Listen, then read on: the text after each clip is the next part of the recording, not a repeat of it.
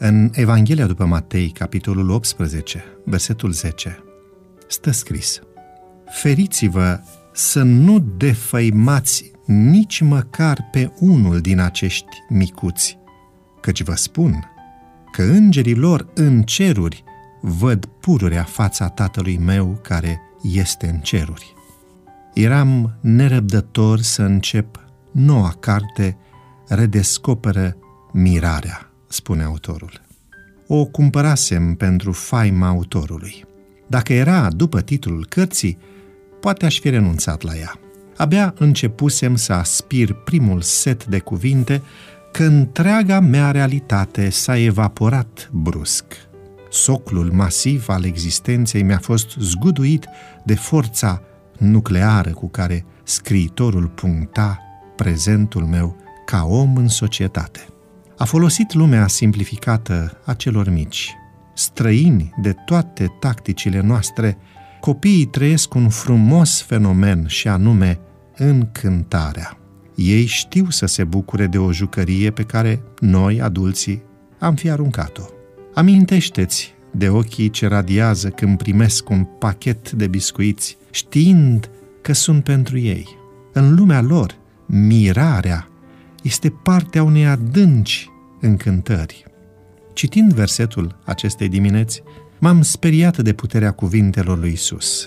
Cea mai populată spiritualitate este caracterizată de pierderea actului mirării, de căderea într-un tic-tac, tic-tac supărător al ritualului. Suntem obișnuiți să facem aceleași lucruri zi de zi, an după an, fără niciun gram de mirare. Ne regăsim uneori prin actele noastre, înstrăinați de generația tânără. Le ocolim superbul dar al mirării. Ei bine, poți astăzi să asamblezi din nou puterea încântării în viața ta. Privește-i pe cei mici în stângăciile lor sau poate în naivitatea lor și insistă să observi chipul lor invadat de mirare. Nu desconsidera puterea lor ca exemplu. Fii atent, nu doar ca să captezi atenția lor minunată, ci să și descoperi frumusețea lor. Dacă ai copii, oferele un dar, oricât de mic, și apoi bucură-te de reacția lor. Vei fi martorul mirării de care ducem lipsă astăzi. Dacă nu ai copii, fă un dar unui copilaș pe care îl cunoști. El îți va dărui ocazia de a-i privi chipul inundat de încântare. Când te rogi, nu uita să ceri ajutor pentru viața ta. Avem nevoie de experiența bucuriei.